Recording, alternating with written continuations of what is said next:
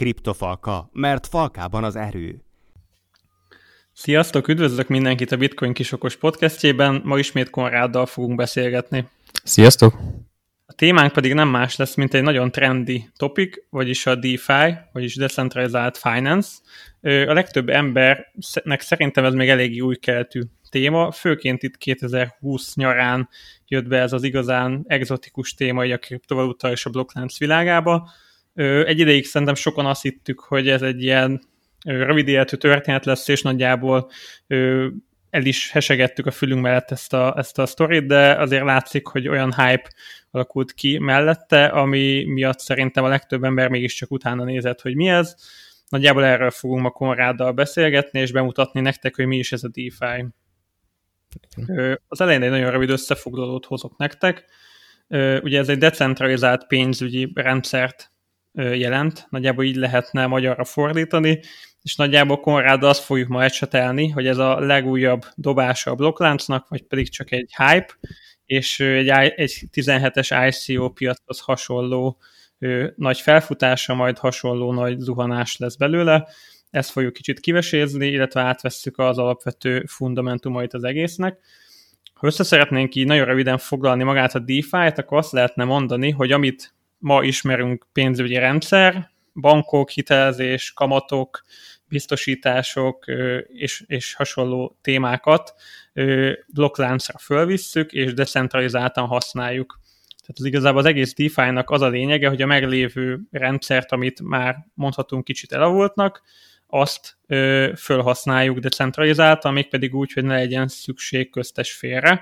És gyakorlatilag azt teszi meg a DeFi a, az egész pénzügyi rendszerrel, amit megtett a bitcoin magával a pénzzel, vagyis azt, hogy automatikus működése lesz, tehát okos szerződésekre épít, ahol nincs szükség mondjuk egy ügyvédre, hanem maguk a programok, kódok végzik el ezeket a logikai műveleteket, és teljesen automatikusan például le tud futni egy, egy hitelezés vagy egy kamat ö, pénzügyi szolgáltatás, és gyakorlatilag ehhez szükség van arra, mind arra, amit a Bitcoin kitalált, hogy transzparens legyen, decentralizált, blokkláncra építsen, és magára az okos szerződésre.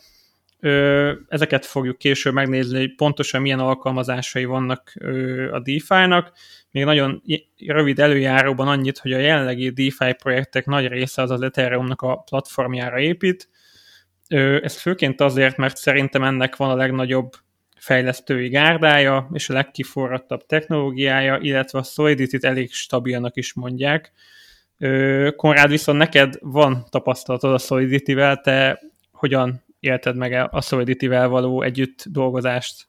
A Solidity-ről azt tudom elmondani, hogy igen, stabil, hatalmas fejlesztői gárda áll mögötte, nagyon jól op- automatizálható, de mostanra kicsit kezd szányra kapni a Viper is, okos szerződések terében, az Ethereum platformon. A Viper például az nem pont a Solidity leváltására hozták létre, hasonlóan, ahogy tudjuk, a Solidity az JavaScript alap hasonlóan, szintaktikailag, épül fel még például a Viper pedig a Python alapján.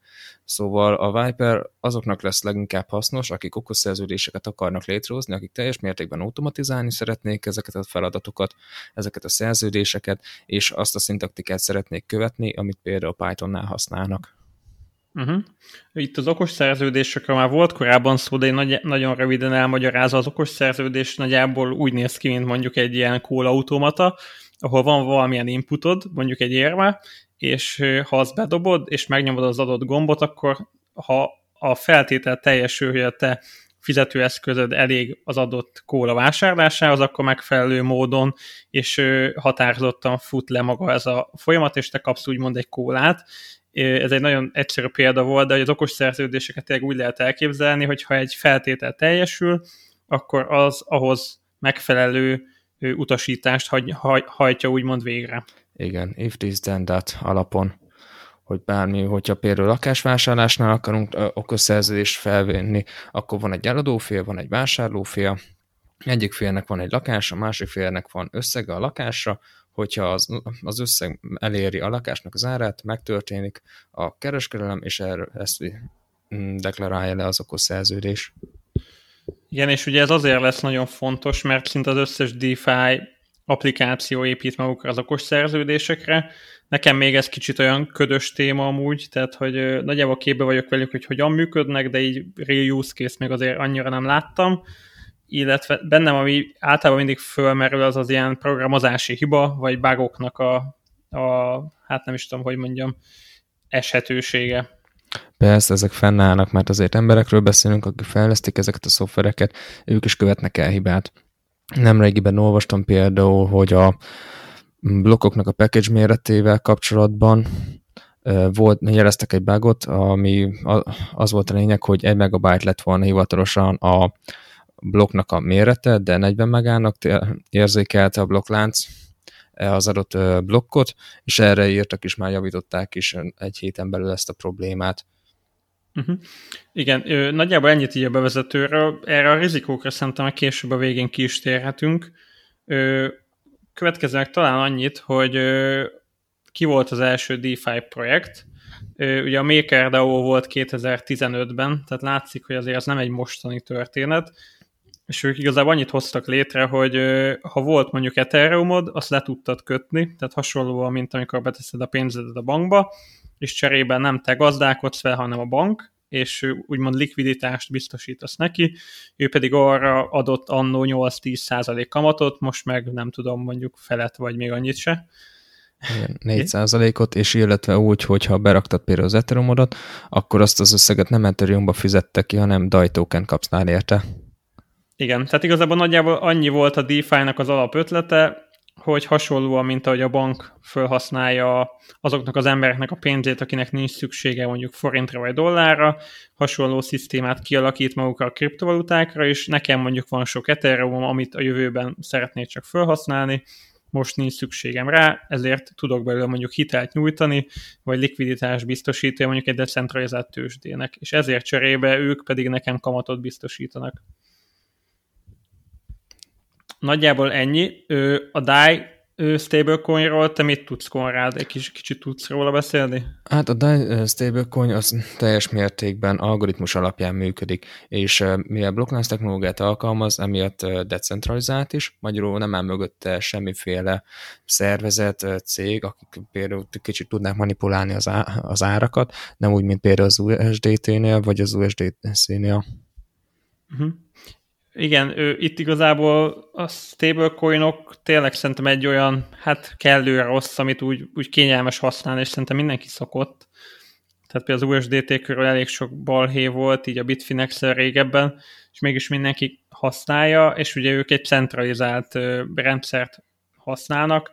A DAI esetben, esetében meg egy ilyen algoritmusról van szó, és ugye a MakerDAO-nál az volt a koncepció, hogy az Oasis szisztemen tudtá, tudtad magát a DAI stablecoinjaidat felhasználni mondjuk hitelezésre, vagy tudtál belőle hitelt fölvenni, mint fedezet. Uh-huh. Nagyjából ennyivel indult így a DeFi története, de azóta elég sok minden, sokféle alkalmazása létrejött talán beszéljünk kicsit így a DeFi összetevőiről, hogy, hogy mik is, mi is az, ami ezt az ökoszisztémát így, így kiteszi egybe. Hát a legfontosabb, amit korábban is megemlítettünk, a stablecoinok. Stablecoinok nélkül például DeFi projekteket nem is nagyon tudnánk alkalmazni, mert persze ezeket kölcsönadásnál, hitelezésnél, hogyha úgy szeretnénk, akkor próbálnánk ugyanannyi értéket visszakapni, mint amennyit befektettünk a legelején. Nem szeretnénk azt, hogy volatilitás miatt elveszem az az összeg. Uh-huh. Igen, mert itt igazából sokszor tényleg az a nagy kérdőjel szerintem, hogy tegyük fel, hogy látok egy jó DeFi projektnél nagyon jó kamatot, mondjuk tegyük fel évi mondjuk 10 vagy 20 százalék, mert oh. nagyjából ilyen nagyságrendekről simán beszélhetünk. Igen, az már nagyon jó. Igen, de mi van akkor, hogyha te átváltod arra az adott altcoinra, és úgymond rámész a kamatra, de közben maga az altcoin ára nagyot esik, és úgymond elbukod vele azt a kamatot, amit kapnál. Igen, és e, emiatt is érdemes a stablecoinokkal adni a hitelezést.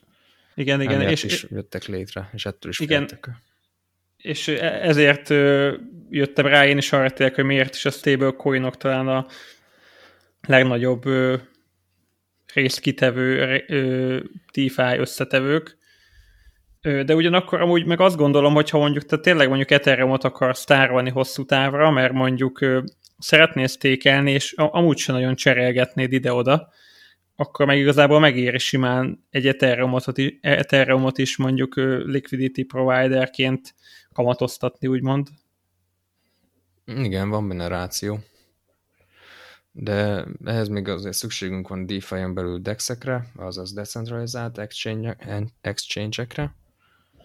Ugye? Igen. Ő, ah. Szerintem róluk meg kicsit később beszéltünk, hogy mik is pontosan. Uh-huh. Most vegyük itt sorba, hogy mi kell még így a DeFi-hoz. A decentralizált tőzsdék mellett a DeFi összetevői még a margin, vagyis a tőke áttétel, tehát amikor így az emberek rájöttek arra, hogy ha beteszel bizonyos értékű stablecoint és arra kamatot kapsz, akkor miért ne használjál tőkeáttételt. Ez nagyjából annyit jelent egy ilyen tőkeáttétel, hogy neked van X mennyiségű pénzed, és arra, mint az a fedezeted, és arra ő, tudsz úgymond hitelt ö, igényelni, és ö, még több pénzzel tudsz úgymond kereskedni, és annál nagyobb kamatot tudsz kapni arra nagyobb összegre, illetve hagyományos pénzügyi ö, eszközökhöz hasonlóan itt a DeFi ökoszisztémán belül is létrejöttek maguk a biztosítások. Ugye elég sok rizikója van egy ilyen DeFi-nak, majd a végén össze fogjuk szedni. E, ezekhez készítettek úgymond a hagyományos módszerekhez hasonló biztosításokat is, de szerintem térjünk is rá a kölcsön és hitelezésre, mivel az talán az egyik legnépszerűbb és legkiforrottabb része a DeFi-nak. Szerinted melyik projektről kéne beszéljünk elsősorban, Konrád? Hát korábban megemlítettük a MakerDAO, de a Compoundról is érdemes lenne beszélnünk, esetleg a Kyberről. Uh-huh. Jó, a, a Maker volt ugye a legelső, uh-huh. Igen, ha jól tudom, és a Compound ő miért érdekes szerinted? mert most annak az rendelkezik legnagyobb kapitalizációval, közel 600 millió, uh, likvidit, 600 millió dollár értékben rendelkezik likviditással, és azért szép zuhanást is eredményezett.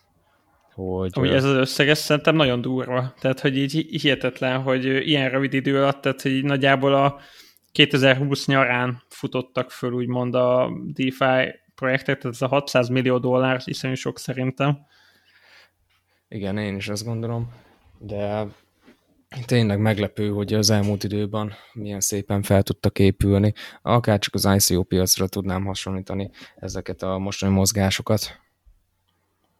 Igen, valóban tényleg akkora több száz százalékos emelkedést láthattunk, ami tényleg eléggé ilyen hype gyanús volt. De engem önmagában az is meglepett, ugye, hogy ez a kriptovaluta hitelezés ez ennyire nagy szeretet fog kihasítani itt a Blocklamps sztoriból, tehát hogy, hogy én nem gondoltam volna, hogy az embereknek ennyi, ilyen sok hitelre van szüksége. Tehát, hogy nagyjából arra kell gondolni, hogy akinek van sok bitcoinja, és nem szeretné eladni, hanem szüksége van mondjuk dollárra vagy forintra, akkor a bitcoin fedezetre mondjuk tud fölvenni forintot, és úgymond nem kell eladni a bitcoinját, és tud úgymond élni a valós életbe, és cserébe nem kell eladni a úgymond a hosszú távú befektetését, és én nem gondoltam volna, hogy ekkora számok ki fognak adódni ebből az iparágból. Pedig várható volt, mert hogyha, ahogy mondtad, tőket átétellel szépen meg lehet lovagolni, mondhatni a kisebb ICO-khoz hasonló DeFi projektek árfolyamát is, amivel azért lehet szép nyereségeket okozni magunknak, vagy akár veszteséget is.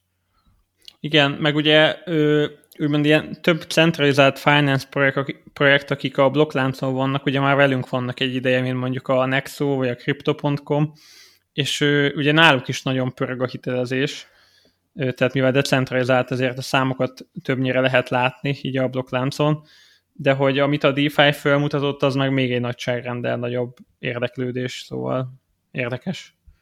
Igen, én is azt tudom mondani erre az egész projektről, hogy teljes mértékben megpróbálják reformálni az egész centralizált finance-et, az e-, eddigi banki szektori munkákat.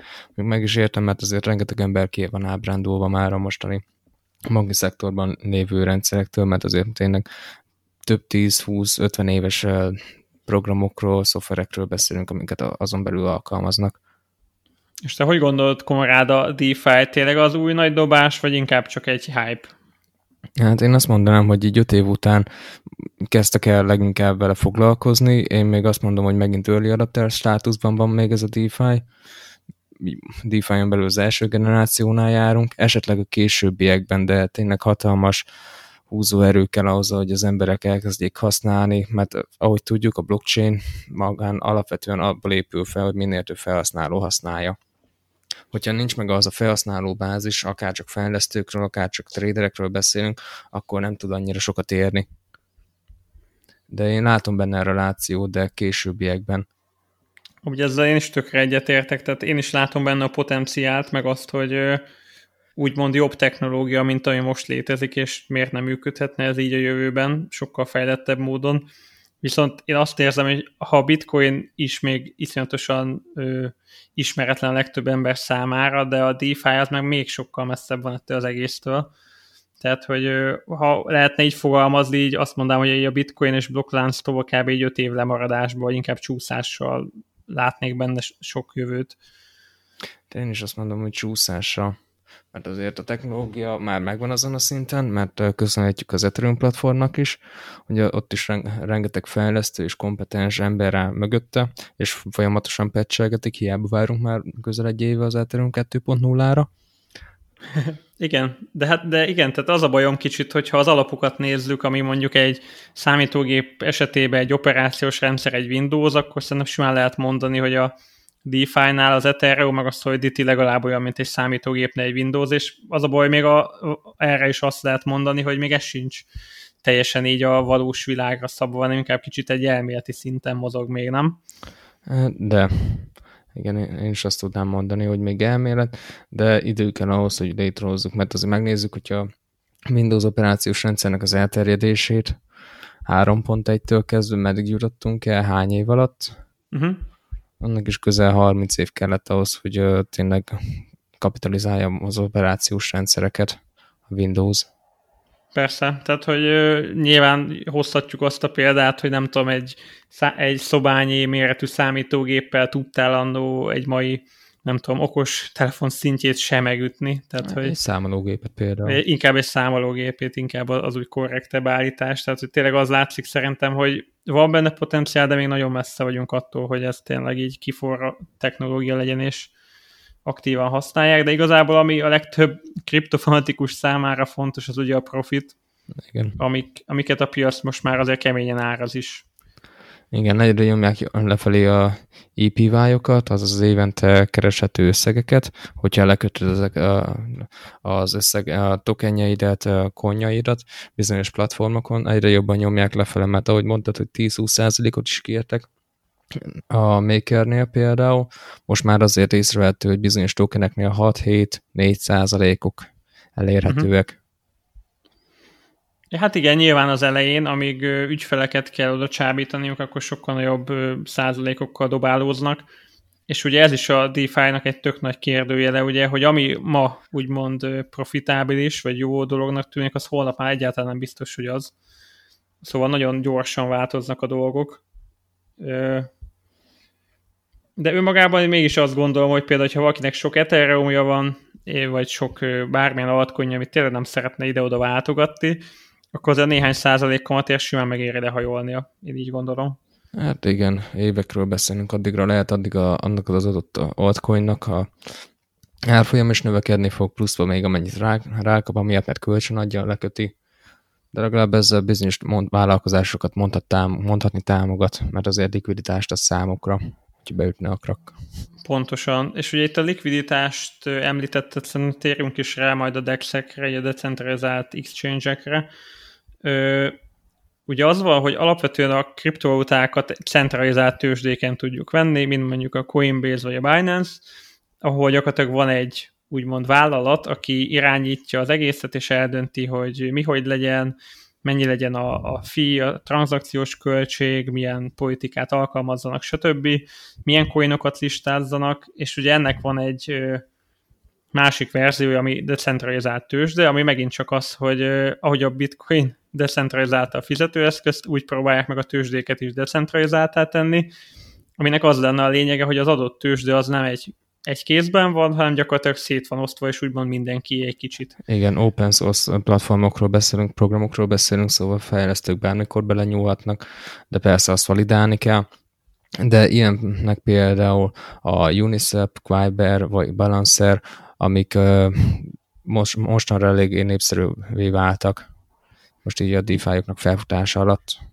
Igen, mert ugye a DEX-eknek van előnye is, meg hátránya, és ez a legnagyobb előnye szerintem az, hogy ugye nem egy tőzsde dönti el, hogy mondjuk milyen tokeneket listáz, és azt mondja a CZ Binance-nél, hogy neki, hogyha akarod, hogy a tokenedet listázzuk, akkor ennyi millió dollárt kérünk, hanem gyakorlatilag a DEX-eknél ilyen nincs, és a másik nagy előnye az az, hogy ugye úgymond biztonságosabb, ugyanis nem egy bank vagy egy, egy tőzsde kezében van a te Ethereumod vagy Bitcoinod mondjuk, ami igazából akkor nem is a tied, mert nem rendelkezel magával a kulcsal, és úgymond bármikor, ha csúnyán mondjuk, ellophatják tőled.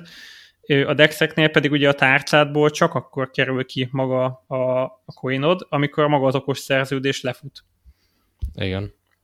Addig Metamaskon vagy uh, hardware-es wallet tudod tárolni és így gyakorlatilag azt elérheted egy dex hogy úgy tudsz mondjuk bitcoint, vagy mondjuk ethereum átváltani bármilyen altcoinra, hogy gyakorlatilag nem kell egy tőzsdére menjél, és kitenni magadat egy rizikónak, hanem egy ilyen swapet, egy ilyen váltást tudsz csinálni, úgymond maga a, a, a saját tárcát segítségével.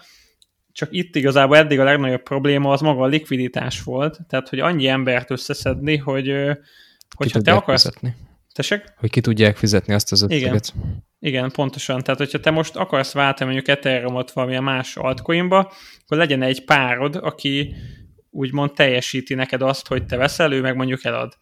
Hm. És ő, igazából a DeFi-nál ezek a liquidity poolok, ezek próbálják ezt megoldani, ugye, hogy úgymond legyen egy végtelen nagy likviditás egy, egy ilyen poolban, egy ilyen kosárban úgymond, és ennek segítségével tudod dexeket használni, úgyhogy van kellő likviditás. Pontosan amiatt is próbálják együtt promótálni a kölcsönadási telezést a dexekkel, mert így megteremtik maguknak a likviditást azzal, hogy az emberek náluk fektetik be azokat az összegeket, amiket inkább egy év múlva szeretnének látni, vagy akár lehet ez flexibilis lekötés, vagy akár logged lekötés, ami 37 vagy 90 napról is szó lehet, és akkor Pontosan. így, pont, így meg tudják osztani maguk között a, a felhasználókat, és így el tudják magukat látni. Olyan emberek, Pontosan. ahol likviditást adnak, mások pedig akik kereskednének, szöppelnének. Pontosan, mert igazából ezek a dexek szerintem szintén már egy három-négy éve velünk vannak, és ő, eddig is próbálgatták őket, ott volt az IDEX, és, és többféle decentralizált tőzsde is. Szerintem, amit most így a MakerDAO, meg a Compound ő, sikere hozott, az ö, lendítette kicsit így előrébb a piacot, így a DEX terén, tehát a Kyber Networknek a neve is jóval előtérbe került most, és azt látom én, hogy szerintem most kezd tényleg egy ilyen használható ö, túl lenni ez a de- decentralizált tőzsde. Én is úgy látom, hogy most már jutottunk el arra a szintre, hogy tényleg már lehet minden nap használni. Illetve plusz információ, aki no. szeptember előtt használta a Unisep-et, 400 Unisep token fog kapni, vagy már meg is érkezett neki, szóval csekkoljátok majd le a valetotoket ezzel kapcsolatban. Igen, és ez ugye több száz dollárt jelent, tehát hogy ez is érdekes, hogy, hogy csak egy ilyen ingyenes airdropot tudnak úgymond biztosítani a felhasználóknak, és nem kis összegben. Igen, csak az a probléma, hogy a, nagyjából egyhetes ez a hír, azóta 20-30 százalékot zakózott a a UNICEF-nek az árfolyama. Hát ez, ez várható volt, a legtöbb ilyen osztalék fizetésnél, meg hasonló airdropnál azért ez elég gyakori, hogy ugye elég sok tokent kiszórnak, úgymond ingyen kiosztanak, és egyből mindenki át is váltja, Adjál. és ennek hatására, mivel sok eladó van, ezért az árfolyam kicsit meg is esik, meg is zuhan. Igen. Na és mit mondasz a margin tradingről? Ö, igen, tehát, hogy az van, hogyha neked mondjuk van 1000 dollárod, és szeretnél mondjuk ilyen liquidity provider lenni, és mondjuk kamatokat begyűjteni, akkor ugye az 1000 dollárra te olyan sok kamatot ugye nem fogsz kapni, de ugye van nekünk marginunk, meg tőkeáttétünk, ami annyit tesz, hogy hodamész mondjuk egy tőzsdéhez, mondod neki, hogy van 1000 dollárod, és ő mondjuk ad neked még mellé még, egy, még 1000 dollárt, és nem 1000 dollárral fogsz kereskedni, hanem mondjuk 2000-rel, és nagyjából itt a DeFi-nál is ezeket az ilyen rendszereket, mint ilyen építőkockákat lehet használni, és mondjuk egy ilyen liquidity provider vagy, vagy lending folyamat elé bedobhatsz egy ilyen margin opciót, amivel annyit érsz el, hogy úgymond meg többszörözöd azt az értéket, amivel rendelkezel, azért, hogy a te potenciális kamatodat még jobban növeld, és itt kicsit spoilerezek, mert azt beszéltük Konráddal, hogy a következő rész az a yield farming lesz. Fú, nem is tudom ezt, hogy lehetne magyarra fordítani. Neked van rá valami frappáns ötleted? Egyáltalán nincs. Én ilyen kamatformolás vagy kamathajszolásra gondoltam, hogy talán így lehetne szépen. Hát a hajszolás az fancy név lenne, de hát láthatjuk, hogy majd mennyi időn belül lehet ezeket elérni. Szóval a hajszolás az rövid távon működne. A formolás szót szerintem használjuk már így a játékok meg egyéb dolgok után. Jó, akkor ezt levédetjük. Oké, okay. tehát a következő részem, hogy majd a kamat formálás lesz, ahol azt fogjuk megmutatni nektek, hogyha ti még nagyobb profitra szeretnétek szertenni a DeFi segítségével, akkor milyen opcióitok lehetnek. Ö, és így majdnem végezetül szerintem térjünk el Konrád arra, hogy DeFi vs CeFi, tehát a decentralizált finance vs a centralizált. Ö, szerinted melyiknek milyen előnye van, és melyiknek milyen hátránya? Kicsit beszéljünk még erről. Na hát itt azt tudnám leginkább elmondani, hogy user függő. Kinek mi a fontosabb. Mert hogyha megnézzük a fiatalabb korosztályt, nekik az lenne, hogy minél inkább bele tudjanak látni, bele tudjanak nyúlni az adott rendszerbe, amiket, amiket ők szeretnének használni, míg például az idősebb korosztály sokkal inkább zárkózottabb ezekkel az újító, innovatív technológiákkal kapcsolatban. Én azt mondanám, hogy DeFi-ok teljes mértékben nyitottak, mert azért open source kódokról beszélünk, pull request nyugodtan tudtok hozzá patcheket is írni, amit később majd apróvolnak, esetleg még hírbe is benne, lettek, benne lehettek ezzel kapcsolatban, hogy egy benne lévő hibát a kódban javítottatok, míg például a CFI-oknál zárt rendszerről beszélünk. Azok mögé nem tudunk belátni teljes mértékben, nem tudjuk milyen, fel, milyen emberek állnak mögötte, milyen célra, tudjuk jó, hogy versenyről beszélünk, szóval profit lenne az elsődleges cél náluk, de lehet teljes mértékben más feladatot akarnak ezzel ellátni. Emellett arról is tudunk beszélni, hogy a DeFi-ok nem, cenz nem tudják cenzúrázni, míg például a cfi pedig tudják. Magyarul nem tudják azt megtenni, amit Roland említette korábban, hogy egy millió dollár értékben a te tokenedet, vagy te altcoinodat fel fogjuk vezetni tőzsdére, míg például DeFi-nál bárki hozzá tudja adni az adott tokenjét. Emellett még pluszpont a DeFi-ok mellett, hogy olcsók, mert a tranzakció költségekkel nem kell külön számolnunk, csak network kell. Ez lehet rizikó is, mert hogyha teljes mértékben népszerűvé válik például az Ethereum-nak a használata, emiatt a network meg fognak emelkedni. De hogyha úgy nézzük, a CFI-ok azok automatán drágák, mert azért hatalmas tranzakcióköltségeket tudnak rávenni az emberekre, ráverni az emberekre, hogyha például nagyobb tételben szeretnének kivenni bizonyos összegeket a számlájukról, és azért... Hmm. Elég jól összefoglaltad, nem nagyon tudok mit hozzátenni. Hát igen, még azt tudnám mondani, hogy ahogy korábban említettem, a blokklánc, innovatív technológia, még nem tudjuk teljes mértékben mire tudjuk kiterjeszteni, míg például a CFI-oknál azért elavult technológiákat használnak, régi bejáratott programozási nyelvekkel, amikkel lehet, hogy valaki nagyon pró benne, de ezekből nagyon kevés ember van. És emiatt is lehet az, hogy nem tudnak bizonyos hibákat időn belül javítani, vagy uh-huh. már nem is találnak rá embert, aki meg tudná ezt oldani, mert nagyon lassan adaptálódnak új technológiák felé, amik sokkal jobban sokkal jobb feladatokat tudnak ellátni, sokkal kevesebb erőforrást igényelnek. Jó, ö, annyi, szerintem itt a végére még az esetleges rizikókat szedjük össze. Ugye elég sok pluszot elmondtunk a DeFi mellett, és tényleg most így a jövő technológiájának tűnhet, vagy jövő pénzügyi rendszerének, de ahogy említettük, rengeteg rizikó van, még nagyon gyerekcipőben jár, tehát mindenképpen célszerű azzal tisztában lenni, hogy hatalmas rizikó, és mellé társul ez a potenciális nagy profit. Ami itt nekem egyből eszembe jut, így a DeFi kapcsán azok az okos szerződéseknek a bugjai, te, bugjai, tehát gyakorlatilag az, hogy van egy okos szerződés, ami úgy fut le, ahogy egy adott programozó megírja, hogyha azt nem jól írják meg, akkor ugye lehet, hogy olyan esetek is előállhatnak, ami ugye nem rendeltetésszerű használatot okoz. Igen, ez előfordulhat, mert ahogy mondtam, hogy emberek fejlesztik ezeket a programokat, és az a probléma ezzel, mivel blokklánc, emiatt nem tudjuk visszaigényelni azokat az összegeket, vagy azokat a termékeket, amiket az okos szerződésen bebuktunk, hogyha hibásan van rögzítve. Szóval ez így eléggé erőteljes rizikófaktor a DeFi-oknak az alkalmazásánál.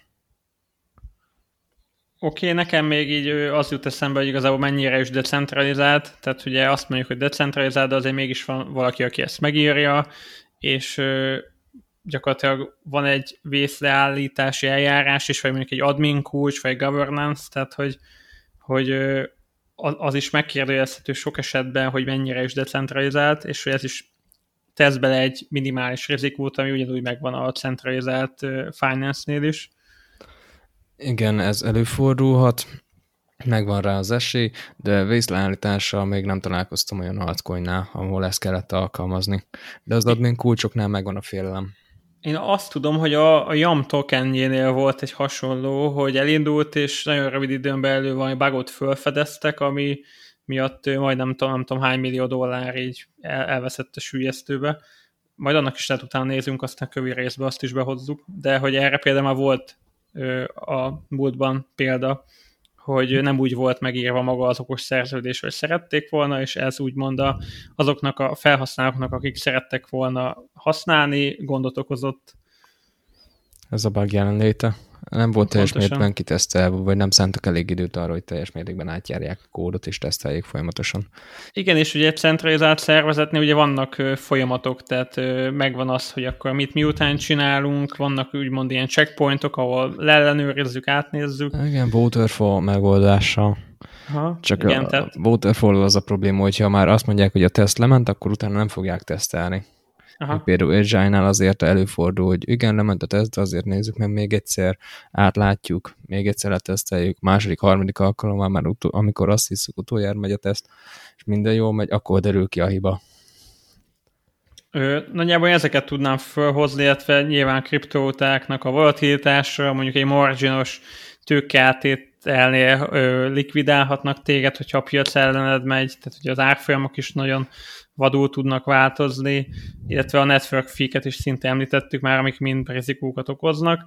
Tehát így nagyjából az látszik szerintem, hogy a DeFi-nál, hogy így Konráddal összefoglaltuk, hogy elég sok mindenre lehet őket használni, elég jó dolgokra, valószínűleg nagy potenciál is van bennük, viszont még nagyon gyerekcipőben járnak, ezért mindenképpen óvatosan velük, de a következő részben majd jövünk egy ilyen yield farming, vagyis kamatfarmolás összefoglalóval, addig is akkor hallgassátok a Bitcoin kisokosnak a podcastjét, illetve a kriptofalka.hu oldalon olvashatjátok a cikkeinket, és hogyha van bármilyen téma, amit szívesen hallgatnátok tőlem és Konrádtól, akkor nyugodtan írjatok nekünk. Köszönöm Konrád, hogy itt voltál, megköszönöm a hallgatóknak is. Sziasztok! Köszönjük, sziasztok!